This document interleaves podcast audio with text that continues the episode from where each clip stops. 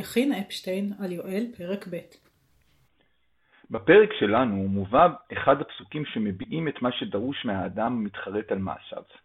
וקראו לבבכם ועל בגדיכם ושובו אל השם אלוהיכם, כי חנון ורחום הוא, ערך אפיים ורב חסד וניחם על הרעה. הנביא מתאר את הדרישה מהעם לקרוע את הלב ולשוב אל השם, ולא קריאת הבגד. המשנה באבות מצטטת את הפסוק שלנו.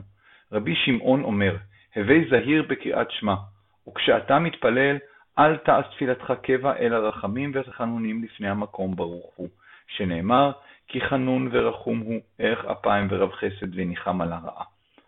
החלק השני של הממרה ברור בוודאי אם אנו מבינים שהוא חי בדורות הראשונים לתפילה שיש לה טקסט קבוע. מי שמתפלל צריך להתכוון לדברים שהוא מתפלל ולא להפוך את תפילותיו למלל ללא רגשות הכוונה. אבל אם נביט אל המשנה, תעלה השאלה, מדוע רבי שמעון אינו מביא את הפסוק מתחילתו? מדוע הוא בוחר להביא רק את החלק של האל? אלך בדרכו של אביגדור שינן בפרשו את המשנה. המשנה בחרה להביא את סופו של הפסוק על מנת שהאדם יבין שהאל נכון לקבל את השינוי באדם. האל רחמן, מבין ומכיל את אופיו המשתנה של האדם.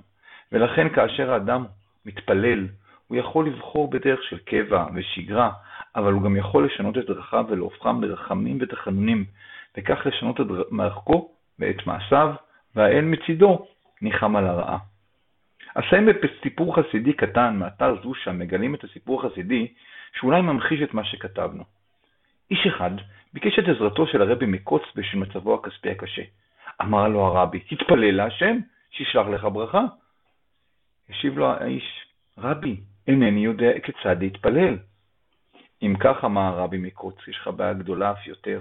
עליך להתחיל לדאוג תחילה לצרה זו, שאינך יודע להתפלל.